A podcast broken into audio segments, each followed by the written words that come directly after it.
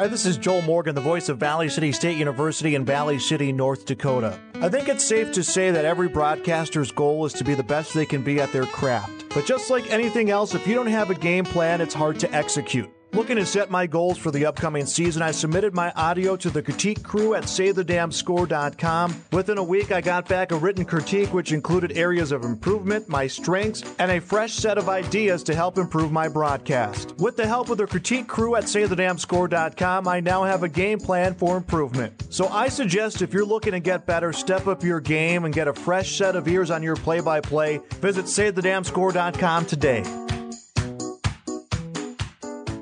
Pearson Harnish, but a huge third down conversion. You got the game on? Yep. on the move down to the 24 yard line of St. Francis. Who's winning? He won't say the score. Laid up and waited for the pass. Short drop Come out of the gun. who's winning? Rifles towards the right corner, complete to Vander Cooey, who steps across the plane. Ah, say the damn score. You're listening to the original Say the Damn Score podcast, part of the Say the Damn Score podcast network. Here's your host, Logan Anderson. Welcome to episode number 66 of the Say the Damn Score podcast. As you just heard the big voice guy say, I'm Logan Anderson, a sportscaster currently in the process of moving from South Dakota to the Twin Cities. This podcast is dedicated to the sportscasting business and sharing career paths, stories, and advice from sportscasters at all levels around the country.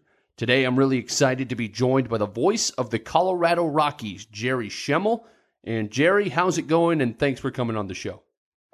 You're welcome. Things are great. How about you? Well, you know, this is the very last podcast that will be recorded in the current iteration of the Say the Damn Score studio, which is a highly technologically advanced spot in my spare bedroom in Beresford, South Dakota. So, I gotcha. and I imagine that you've actually been in Beresford as a native of Madison. Yes, I have. I've been in Beresford a couple of times. So let's start there because I'm always interested in finding people with South Dakota connections in sportscasting, and there's more of them than I initially kind of thought there would be around the country. But with those South Dakota roots, how did they maybe help form your path to becoming a broadcaster? Oh, good question. You know, I, I think growing up in Madison, population 7,000 or so, it just uh, uh, had a great upbringing, had a great childhood. I mean, it was like, you, you know, this is like Mayberry. It, it's, it just, uh, uh, a- great environment in that you could ride your bike anywhere you wanted to go and your parents didn't have to worry about you and, and you're just outside all the time. And I think it, it, it gave me a great love for not only the outdoors, but for sports outdoors and especially baseball. So, uh, just being outside and, and I think growing up in Madison, we started playing little league at age five, little league baseball at age five, literally. So I think I cheated by a year and got in early, but, um, and that's what you did in the summertime. Everybody played baseball, and and in the in the fall, everybody played football. In the winter, you played basketball. In the spring, you you ran track. In the summer, you played golf. So we did all those things. I have four brothers and sisters, and we all uh, four brothers and three sisters. We we all did the same thing. So uh, it I think it shaped my love for sports, and, and in, in addition, shaped my love for broadcasting later on. At this point, how often do you get back to the area? You know, none of our families back there. Everybody's moved away. My parents are both deceased, and all my brothers and sisters are gone. But I get back there probably at least once a year. I got a, a speaking engagements mainly. I come back for, so I know I got I got one lined up for this fall in November to come back to Sioux Falls. So I try to get back there as often as I can, at least every year. So you have a long list of titles uh, that you have held at some point throughout your not just sportscasting career, but career in general. Broadcaster, lawyer, author, commissioner of a pro sports league, motivational speaker, cyclist, coach, and of course a crash survivor of the Flight 232 in that went down in Sioux City. We'll get more to that a little bit later, but what is it about maybe not staying with one thing and trying a whole bunch of different things uh, that is that is part of your personality Yeah, I'll say this uh, first that I've done all these things. I'm not great at all of them, but I but I've, done a lot of them. Uh, you know, I think Logan, it goes back to the plane crash. I think it was after that crash, I just decided that, that if I had an interest and I had a passion, I had something on my heart I wanted to do, I was going to go get it. I wasn't going to lay back and sit in that chair and and wait for something to happen. I was going to try to make it happen. And if I if I wanted to pursue something and, and find out if it was something I was happy with or satisfied with or wanted to keep going with, I was going to do that. So that's why I, I ventured into coaching and, and broadcasting and cycling and all these things have great interest for me. Uh, you know, the one the one thing that has always stayed is the broadcasting. I've been doing that for now forever, but the other stuff I kind of dabbled in, still do enjoy it and don't want to give it up. So I think it just go back that crash. 112 people died, and and I'm the one of the 184 that survived. And I just decided that I was going to live life to its fullest after that. When I saw these other people that didn't have that opportunity. You wrote an excellent book titled "Chosen to Live," and I read the entire thing. And it, if anybody is interested in knowing all the intimate details and the crash and how it changed your life you know, I would certainly encourage anyone to read it. It's a great read, but I don't necessarily want to focus a ton on that because this is a broadcasting podcast. But there were two things from the from the crash that I really want to follow up on that I read about in your book. And the first was they made a movie based loosely off of your experience in that plane crash starring Jeff Bridges called Fearless. And you didn't find out that they were using your story and your likeness until you saw it in the movie theater. And you kind of fought with yourself and considered uh, taking legal action against them but ended up deciding not to. And just knowing that and reading the rest of your story i think that a lot of that defines your personality what went into that decision and why did you do that yeah, yeah. First of all, there's been some criticism uh, of me not doing that. You know, stand up for yourself and don't let the you know Hollywood power you know push you around and all that and stuff. I never saw it that way. And and, and the answer to your question, to Logan, is this: I just didn't think it'd be worth it. To, to me, I wasn't looking for money uh, to me, it was, you know what, I survived the plane crash. That's the most important thing. I'm moving on in my life. I'm going to get back to try to live a normal life again and try to achieve my dreams. And, and I'm not going to let some uh, Hollywood movie producer uh, and movie company uh, change that. And I just thought if I if if I went through something like that, I think I would be worse off for it for the experience.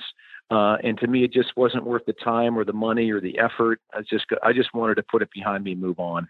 How difficult is it to be constantly asked about the crash or having to talk about the crash when that's something that I'm sure a, a big part of you just wants to move on from completely? Yeah, it's really it's really not difficult, and, and, I'll tell you why. I think it's it's therapeutic for me. I, I knew that early on after the crash. I mean, the first the first couple months that this thing was never going to go away. It was going to be I don't think it completely defined me, but it was going to be attached to me forever. I mean, people are are going to want to know about it and they're going to ask questions about it, and I was okay with that because I, I didn't want to be somebody who said, "No, don't ask me about that," and and that's going to bring up bad memories, and that's behind me. That's not me, and that's not what the crash has done to me. It it is uh, it has changed me, and in many ways for the better. And if I can tell the story, Logan, and answer those questions uh, of people and have an impact in a positive way on somebody, then maybe that's one of the reasons I survived the crash. I don't think it's the exact reason or the only reason, but I think it's one of them. So I think two things. One, it's never going to go away. So let's just confront it head on. And secondly, if you can have an influence on somebody in a positive way, send a positive message to somebody, maybe change your life in a small way, then keep talking about it. Have you always had that approach of just meeting challenges head on and not trying to skirt around the edges, or was that something that you developed yeah. after the crash? No, I think I probably always had that. I think that's part of the athlete in me coming out a little bit. It was, you know, let's form a game plan, let's try to win this game, and let's go execute that that game plan. And that was that was for me after the crash as well. And and I think I've I've always done that. I, I think that's sort of in my blood, and uh, I don't know if it's my DNA, but I think it was it was uh, driven home uh, for me by my parents and probably my older brother, and and and and here I am doing the same thing. So yeah, I think it, that's always been in me. I think it's just a competitive nature that I have.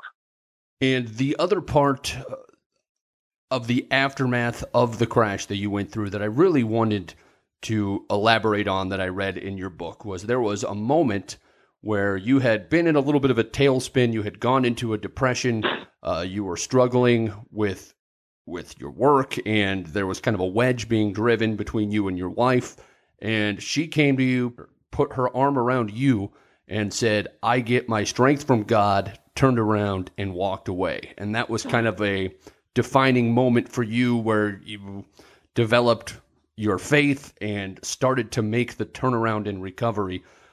Take us through that moment and what happened afterward.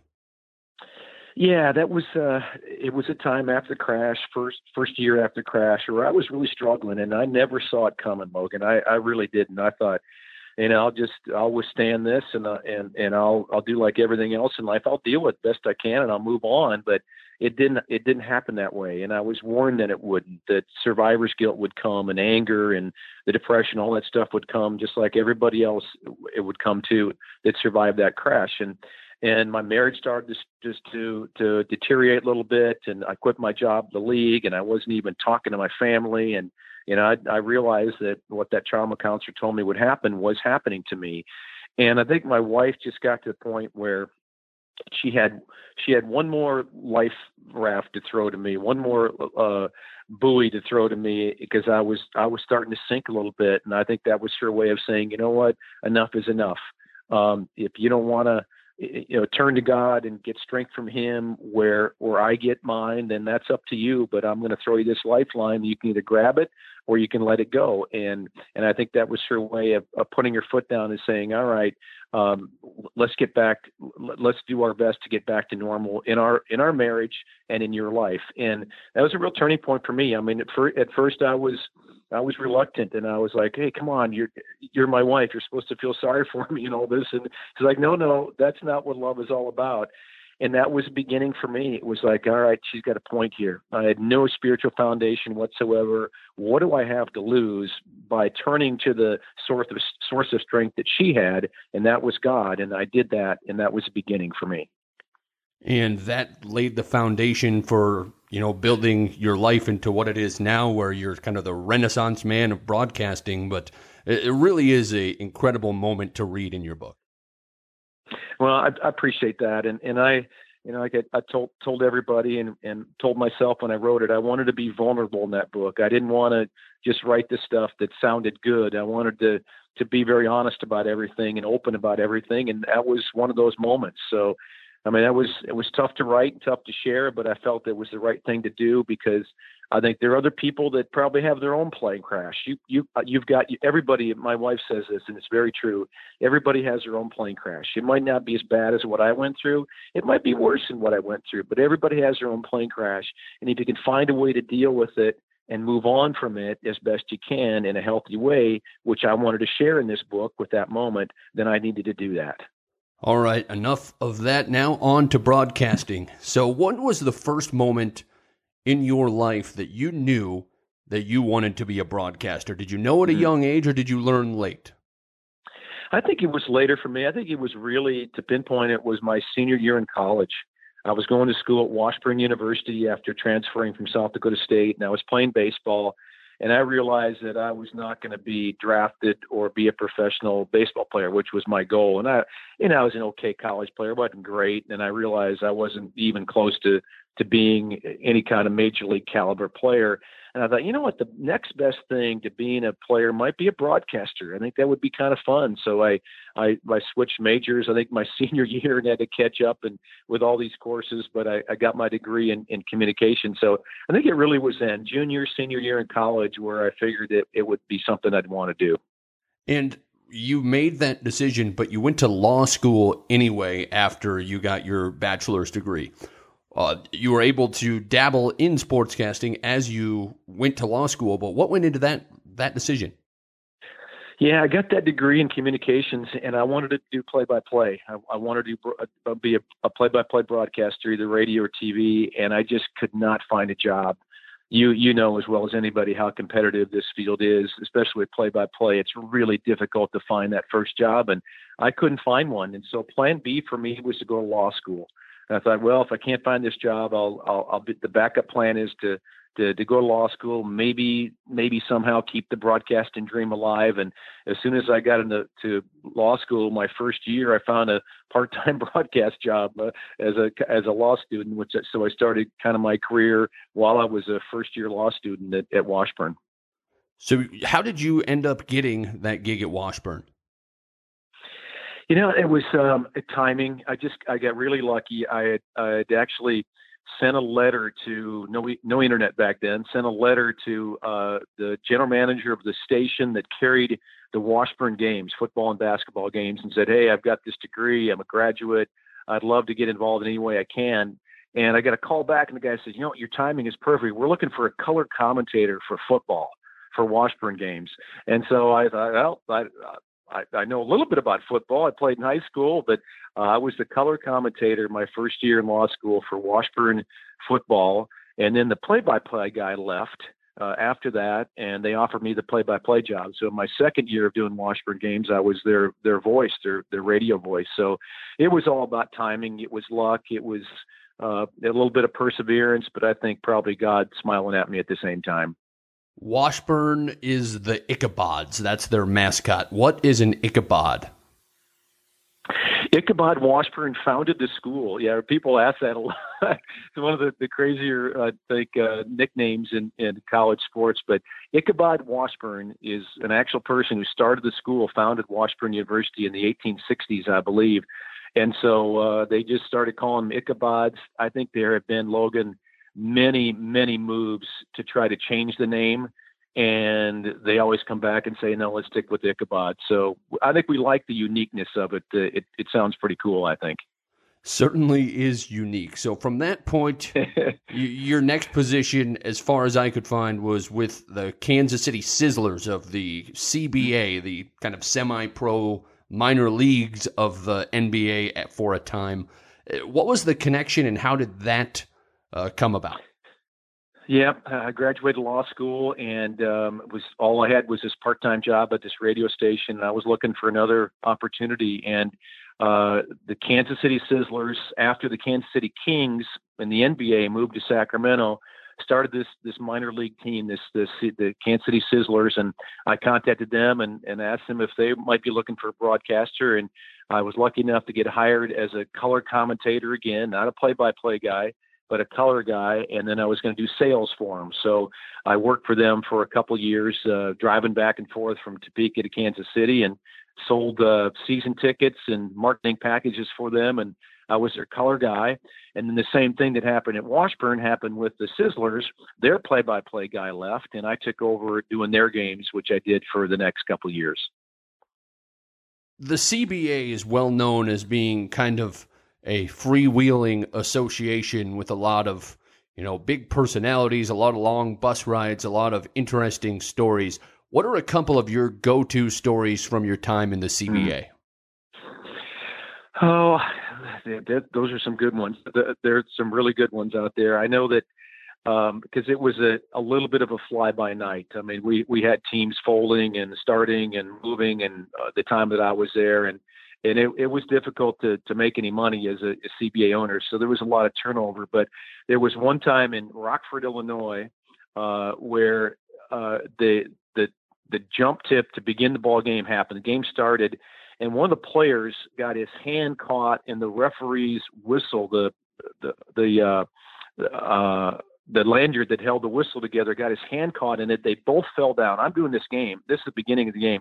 They both fall down the court. He breaks his hand, and he's out for the, the whole year, and it, it never resurrected his. I can't remember the guy's name right now. Craziest thing you've ever saw. I got his hand caught in the whistle of the referee, and they both fall, and he breaks his hand. I was like, this never happens anywhere else but the CBA. And there was another time in Cincinnati uh, the Cincinnati Slammers, they called them. Uh, we were playing a game, and they were on the brink of of financial disaster. And at halftime of the game, they announced the second half wasn't going to happen because the team had folded. I was like, "You got to be, you got to be kidding me! We're at halftime of the game. You, can't you just finish the game?" As they decided to finish the game, and then after that, the the franchise folded. So we were, we almost had a game fold at halftime Another time, a guy broke his hand before the, the, the, the basketball game ever started. I hope you still got paid for a full game when they folded at halftime. uh, I don't remember. I think I did though. So at some point, you went on to become the deputy commissioner of the CBA and started getting into, you know, the the administration aspect of the business. How did that come about, and did you still do play by play during that time? Yeah, I think it was after a couple years doing the, the Sizzlers, two or three years doing them, where um, I, I uh, had a good a relationship with Jay Ramsdell, who had become the commissioner of the league. And he asked me if I would be interested in, in coming out to Denver and being his deputy commissioner and legal counsel for the CBA. And he said you can still do freelance broadcasting if you want to. So I had been doing a, a couple games on ESPN, just a minor, just some uh, putting stuff together as a freelance guy, just a handful of games, and said, you know, keep doing those. Come out and, work with me. And I thought, you know, good opportunity. I might, if I have to, give up the broadcasting, get into sports administration. But I just thought it was a great opportunity to be in the league office, to work with Jay, who I had a great relationship with, and and make some great contacts with the NBA. And so I did that in the spring of 1989. What lessons did you learn in administration that help you on the play-by-play side? Yeah, I think just uh, about relationships. I, I think it was, you know, in broadcasting, you're always looking for that that next job or trying to get better and focusing on your own work and all that. In in administration, you have to be a great communicator, and I think that really helped me with broadcasting to to make contacts and develop relationships with people because that's what it really is all about in sports administration. I mean, you can be a marketing wizard or you can be a legal wizard or stats guy or whatever, but if you're not good at creating and um, and cultivating relationships with people, then then you're not going to be successful. So that that really helped me a lot, and made some really good contacts in the NBA. David Stern was the commissioner of the league of the NBA at that time, and and uh, we developed a, a, pretty good relationship. And Russ Granik and his deputy and and all these legal people in the NBA that we work with really helped me uh, learn how to work with people at a high level, and I think it really paid off. You mentioned that you worked with David Stern. He's well known for, you know, maybe having a little bit of a temper flare up from time to time. Did you ever experience that? No, I, well, I, I saw his angst a couple of times, not not against us about the CBA me personally, but uh, when when he talked about um, some of the legal issues involved in the NBA that involved our players, CBA players as well as NBA players. I saw a little bit of anger. he, was not not he was an attorney like me, not afraid to to uh, bring legal action against anybody or threaten that legal action. So I saw him in action a couple of times, but it was I think it was very calculated. I, I think that's just uh, his way of getting things done and. He was awesome. He was an incredibly successful NBA commissioner in my mind. So you talked about Jay Ramsdell a little bit uh, in a previous question, and I just wanted to, you know, ask. He was a 25 year old commissioner of a pro sports league, even though it was minor league. That's still incredible, and had to have an extremely, uh, you know, have the the right temperament and personality and everything. Obviously, he had a big influence on you. What is it about him that was so special and made it so tragic with his passing? I, I think it was just his authenticity, Logan. I think he he never tried to be somebody that he wasn't. He was just he looked like a kid. I mean, he was 25. He looked like he was 16 years old, and he talked like it, and he kind of acted like it at times. But he was really, really brilliantly smart, and that came across. So it, it wasn't like he was trying to. He, he knew that he looked young, and he knew that he sounded young, and he, he knew that he was young, but he was himself. And when you got to know him a little bit, and when David Stern got to know him, and league owners got to know him, they loved him. They they all just saw this this kid who was brilliant but had it all figured out. And he was very organized and very articulate, and but he wasn't trying to be somebody that he, that he was. wasn't trying to be a big shot. He was just being himself, and and that came across, and that's why he was so beloved. I think he was so respected and and so loved by everybody that that came across him we chatted about the year after uh, Flight 232 crashed and you kind of went into that tailspin and that depression. But at some point, you got out of it, started to turn things around. But you didn't, during that time, you had quit your job as commissioner of the CBA and were temporarily unemployed. How did you find work after that point in your career? Yeah, I, I, I quit my job at the league about three months after they had asked me to to take Jay's place, and and I did that on an interim basis, and then I hired another commissioner, and I just uh, I wasn't comfortable with that whole situation. It was just after a plane crash, it just didn't the, the pieces didn't fit back together very well for me. So uh, it, that was the big reason I, I quit, and and uh, I, I decided that I was going to be open after that. I want obviously I had to get back to work. Thank God my wife was working. We had some kind of income, but um, I was I was working hard trying to get another job, and I wasn't sure if it was in broadcasting or if it was in sports administration.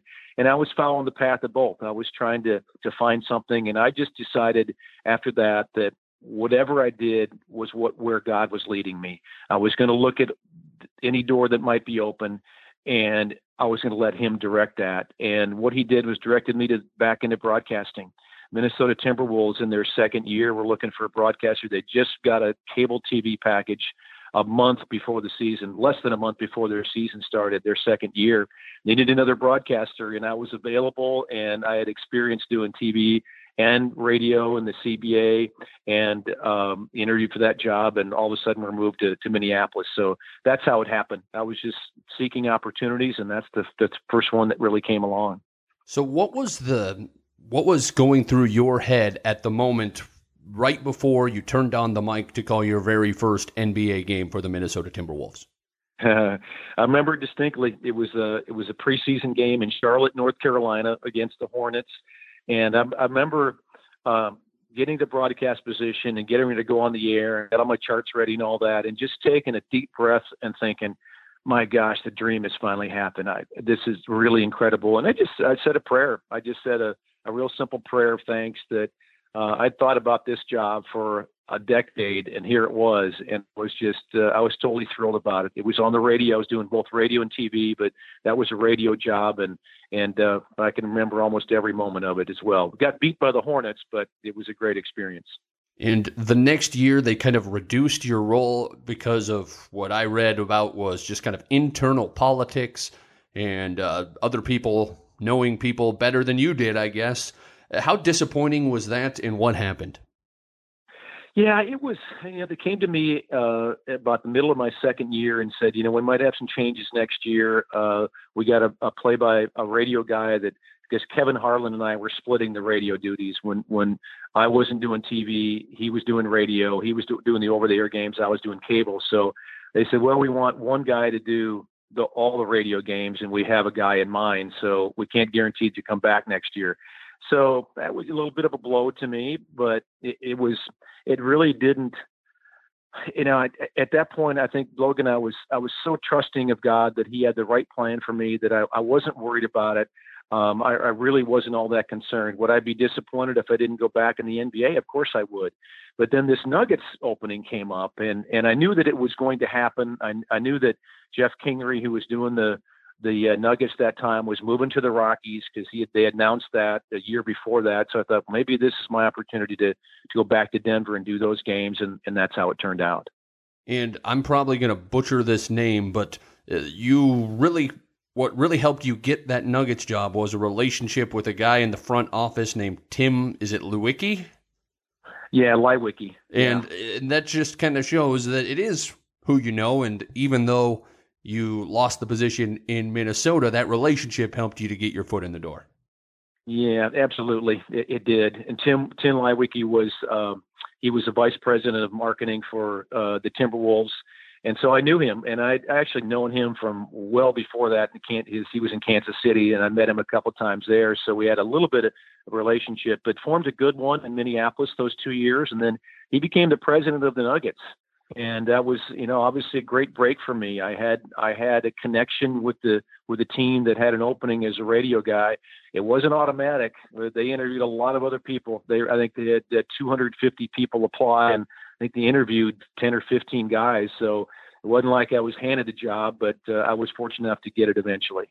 What was the hardest question they asked you in the interview process? Do you remember any of those? Uh yeah i think it it was um, how are you going to handle a team that's not very good? Because they knew that they weren't going to be very good that first season, and they weren't. Uh, um, but uh, you know, they ended up being you know decent team. But Um, and and I went back and I don't think even Tim asked me that question. Somebody else who was on that panel asked me, and I said, well, go back to two years I did the Minnesota Timberwolves, and the years I did the Sizzlers, we they were all bad teams, and I just took I told them I took a lot of pride in in in doing my best with a bad team and and not not losing energy, not losing focus, not not losing any of the attention you should give to a team, even if they're losing. So I told them I think I want people to tune in and not know what the score is until I gave it to them. I didn't want them to know what the score was or if the Nuggets are getting beat by 20 points by the tone of my voice. I wanted them to hear it with the score. I wanted to be the same way all the time. What were some of the tips and tricks you developed to maintain that energy and focus in a blowout? You know, it, it, went down. This is number one for me. I, I always made a promise to myself that I, if I made the NBA, which was my goal, that was my dream, doing doing radio, uh, basketball those years, was if I ever got in the NBA, I would never take a night off. I would never let my energy drag. I would never let my enthusiasm fall. I, I wasn't going to be a homer, and I wasn't going to be all excited when the team's getting beat by 30 points, but I was going to give it my best every night. I made that promise to myself. And then when I made the NBA, I think I kept that promise. I, I remember a couple times thinking, I remember that promise you made yourself. Do not let yourself fall a little bit here. And I think that really paid off for me. It was, you know what, you're here you made this commitment to yourself. Let's keep that commitment. And did that make it more rewarding when the Nuggets would eventually go on to have some good years? Yeah, yeah, absolutely. Yeah, it did. That that I tell people all the time. It's still fun. It even if your team is losing, it's fun. It's a lot more fun when your team is winning. so so when the Nuggets started winning and and uh, and and after they started winning, they had some down years again in those 18 years I did the games. But they started winning, it was just that much more enjoyable and rewarding. You know, there was an incident that I'm pretty sure happened while you were the broadcaster for the Nuggets, and it kind of comes full circle to what's going on in our society right now with the Colin Kaepernick controversy. But you had a player sit for the national anthem in like 1996 before internet and social media and everything uh, was was a thing. And I guess how did you react to that, and how would it be different now if the same thing happened?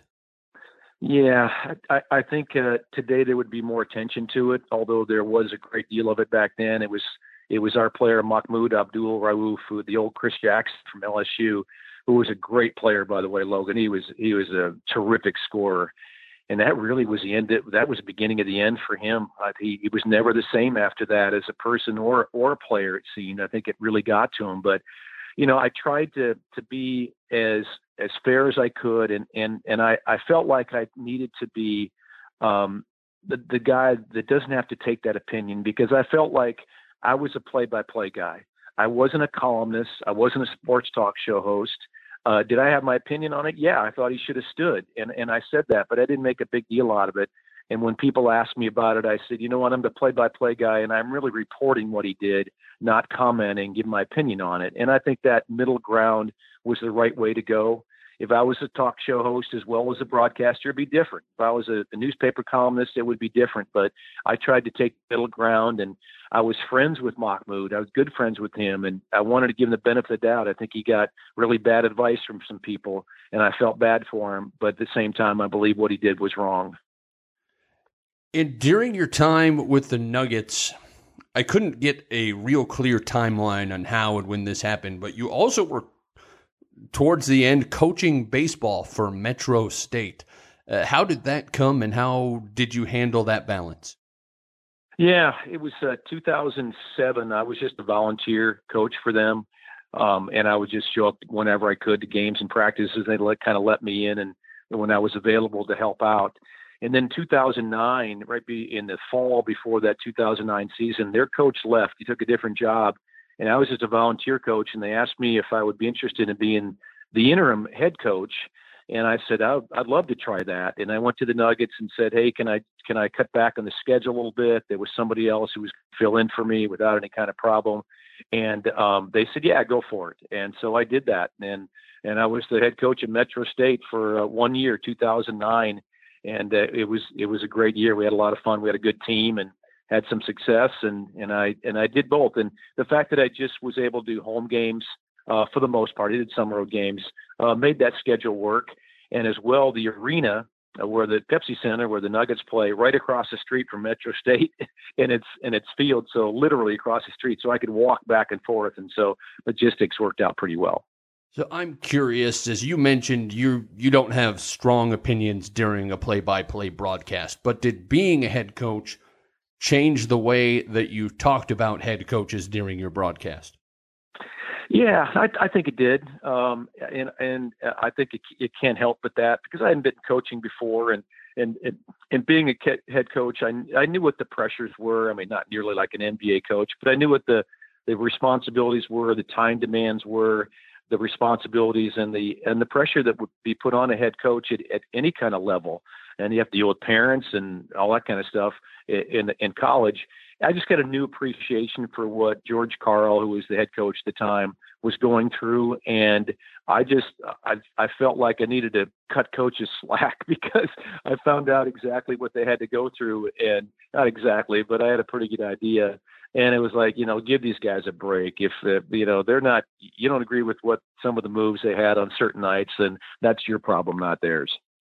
You mentioned George Karl and he's obviously a big personality. Do you have any fun stories that you can share about uh, uh-huh. your time working with George?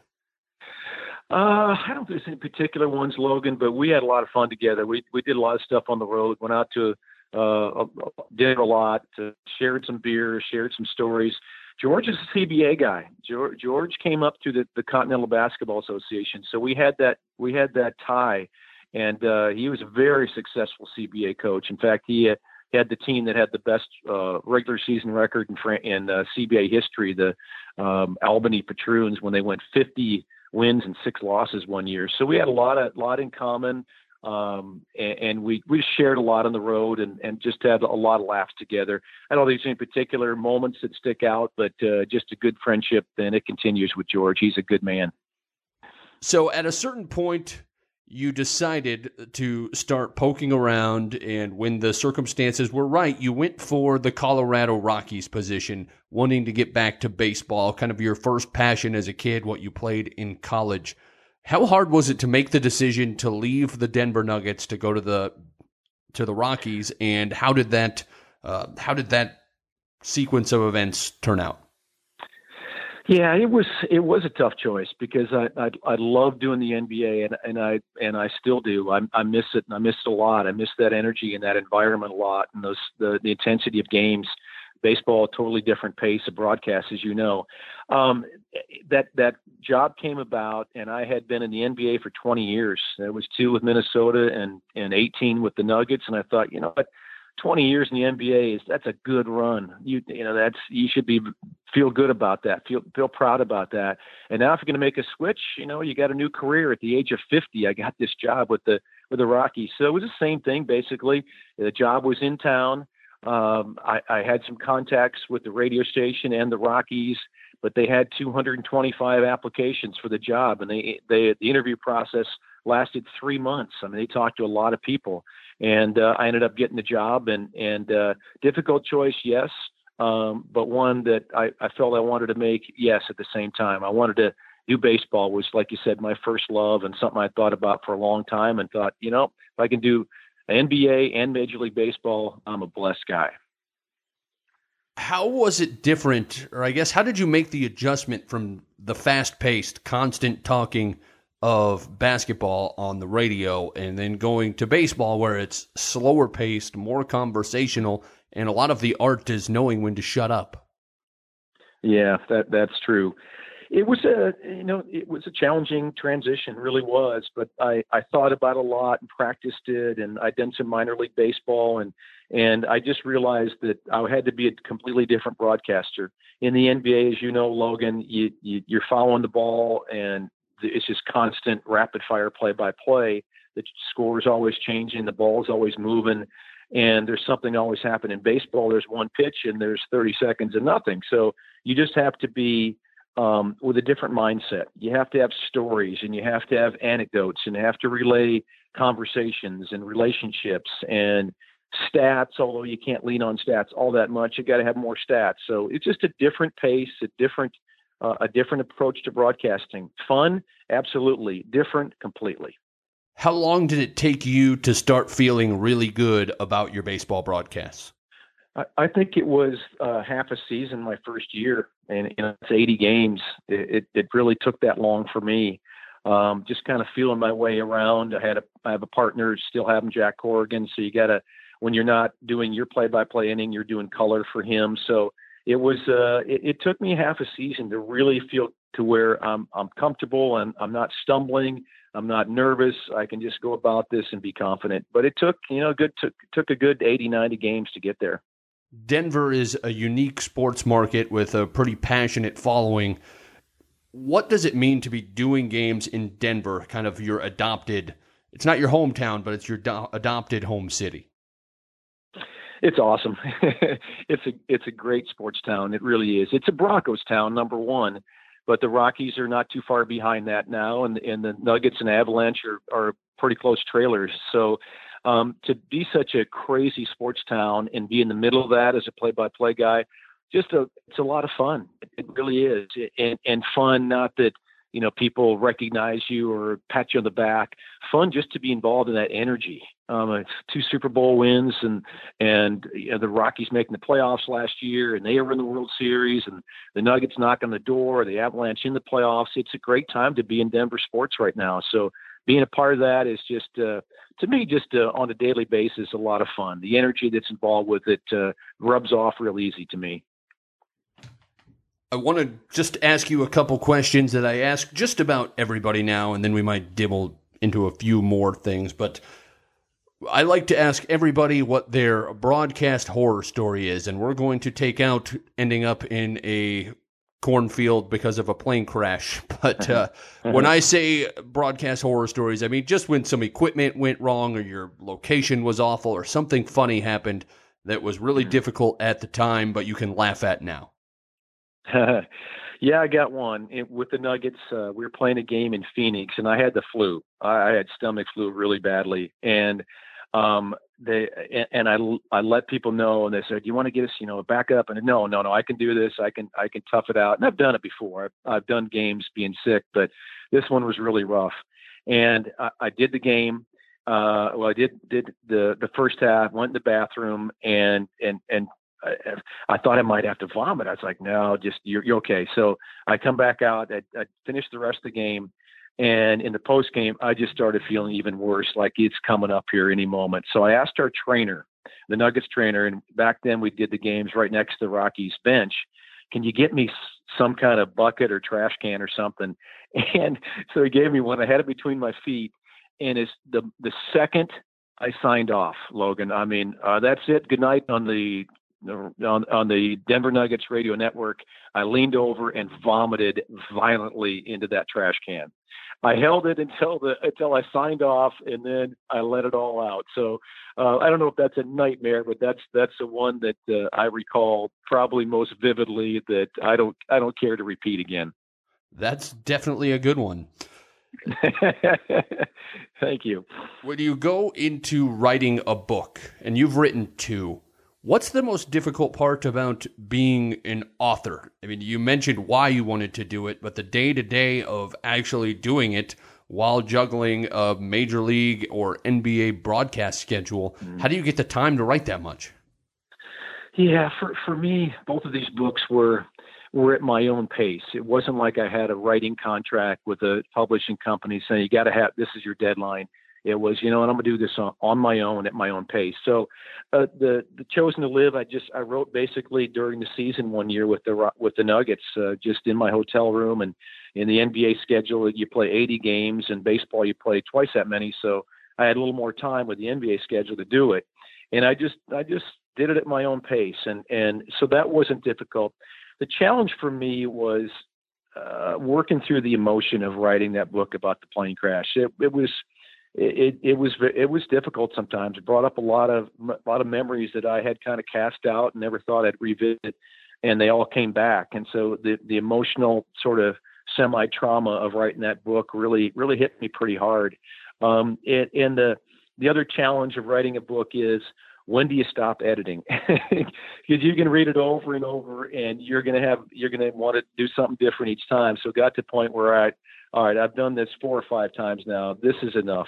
Just just let it be, and this is your book because you can go back and you can change a word here, a word there, and you can do that forever. And there comes a point where you just got to push it away and say, all right, this is good enough. And that was a challenge for me as well.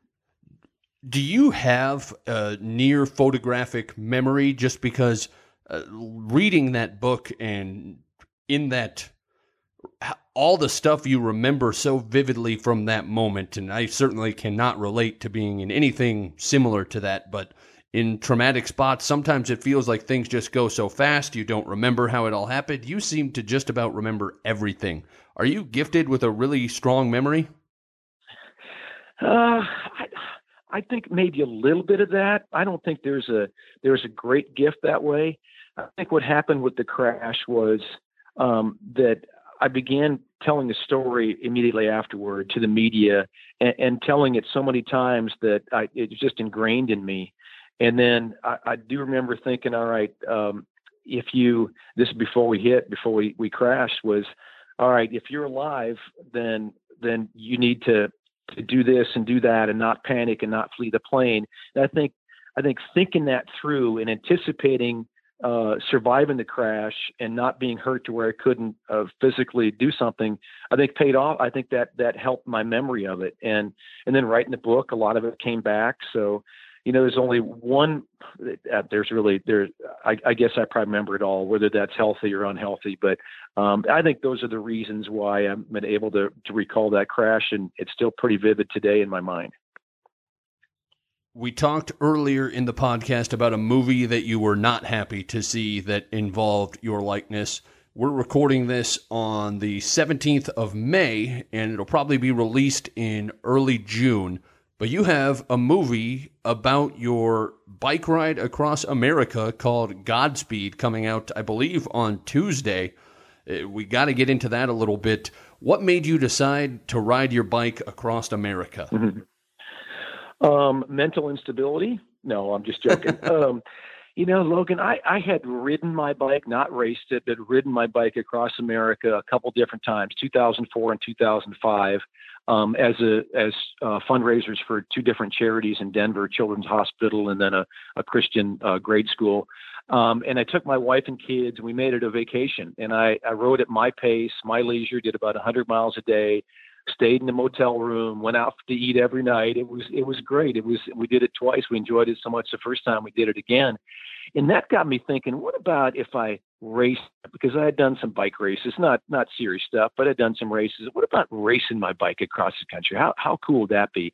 So I found the Race Across America RAAM, and for many years I contemplated that, thinking this would be really cool. I don't know if I can pull the trigger on it or not. Now I'm doing baseball, and it's the middle of summertime when the race happens. And a couple years ago, 2014, I decided I was going to pull the trigger on it. I just yeah, thought if I'm ever going to do it, I need to do it now. So I found a race partner, a buddy of mine that's a good cyclist in Denver, Brad Cooper, and I went to him, approached him, and he was in. And, and in 2015, we did the two man relay for the, the race across America and won our division and beat actually beat several four person teams. You know, that involves riding across deserts, up mountains, I'm imagining. Uh, what is the most difficult part of the country or terrain to bike across?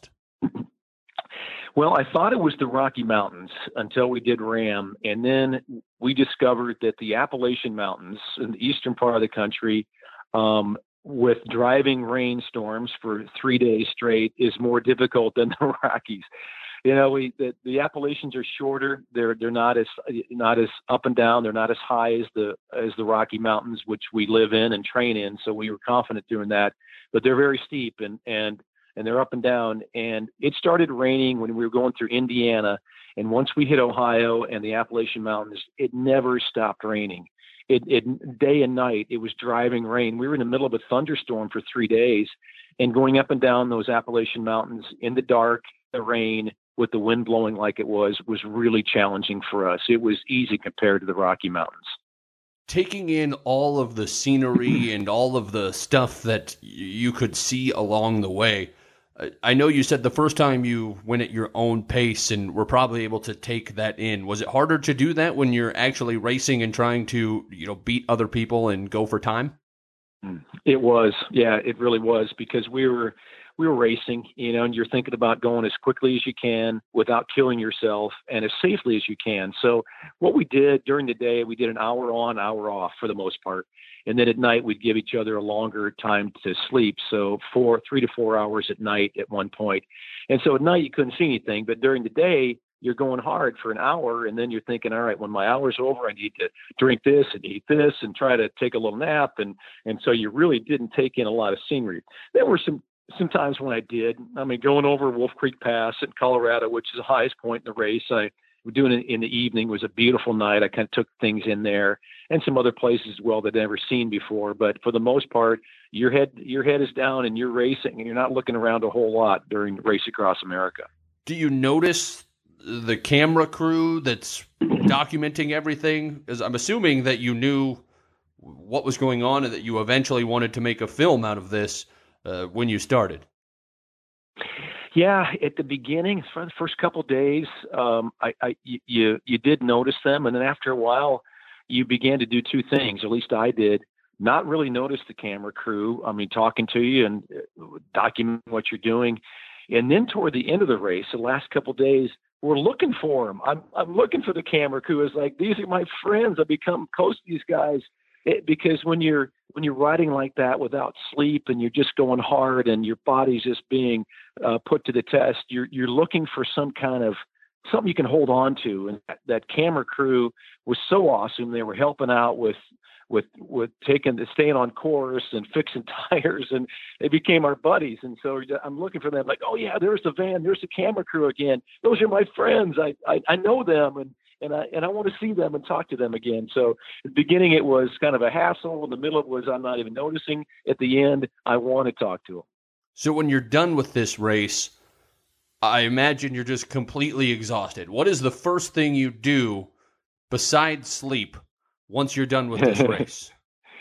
Yeah, my my wife and kids were with us at that point. They met us at the end. My my daughter was actually on our crew, but my my wife and son joined us at the end, and we finished about five o'clock in the morning. So we celebrated a little bit at the pier when we when we finished, and we went back to the hotel room and slept for about four hours. And then after that, I was like, "Honey, I need to eat." so there was there was a Mexican restaurant right across from the hotel, and I went over there and I ordered a meal, and I got all done with that, and I ordered the second one. so it was, you know, now it's it, uh, I raced, I slept, now it's time to eat. One of the other questions I like to ask just about everyone who comes on this show is who are your favorite broadcasters to listen to when you have an off day? And uh, both on the national level or at the professional level, and maybe a couple local people from your area or region who are under the radar? Yeah, um, I, I, can tell you first of all that uh, that uh, before I got in the NBA, I used to try to listen to a guy named Jim Durham. He used to do the Chicago Bulls. He's passed away now. In the in the heyday of the Bulls, Michael Jordan. He was their radio play-by-play guy. I could get their games in Topeka when I was in school, um, and I listened to him. I thought he was great. So Jim Durham was one that I really admired, tried to emulate. On the TV side, it was Dick Enberg, and I actually got to know Dick a little bit doing the. He was doing the Padres, and now passed away as well. And then Vin Scully, who who uh, who I think is the best baseball broadcaster ever, still around, um, but is retired now, as you know those three guys are probably um, are probably uh, as good as anybody I've ever come across in terms of baseball, basketball, and just overall any sport with with Dick Enberg. Um, there's a guy in Denver, uh, Mike Rice, who's actually working for our station, who, who's a backup play-by-play guy for Jack and I when we we miss a game. And Mike is uh, also does uh, he used to do University of Northern Colorado games excellent basketball and football announcer. Really, really good. Underrated and doesn't get enough time doing play by play. He's our sports director at our station now, but just a really talented guy who I think has got a really bright future. How would someone reach out to you if they wanted to contact you after this podcast? JerrySchemmel.com is my website, and there's email uh, available on that. So, yeah, in, anytime that uh, anybody would like to contact me, I'm available. Uh, JerrySchemmel.com is the website, and you can contact me through that. Jerry, thanks so much for coming on the podcast. I really appreciate it. You bet, Logan. I enjoyed it. Thanks for having me. This has been the Say the Damn Score podcast. Please subscribe to the show and any or all of its social media platforms by clicking on the big red button on the top of saythedamnscore.com. I also appreciate iTunes reviews or any kind of honest feedback that can help me make the show even better. Thanks for listening to the show. I'm Logan Anderson, and the next time you're on the air, make sure to say the damn score a little bit more.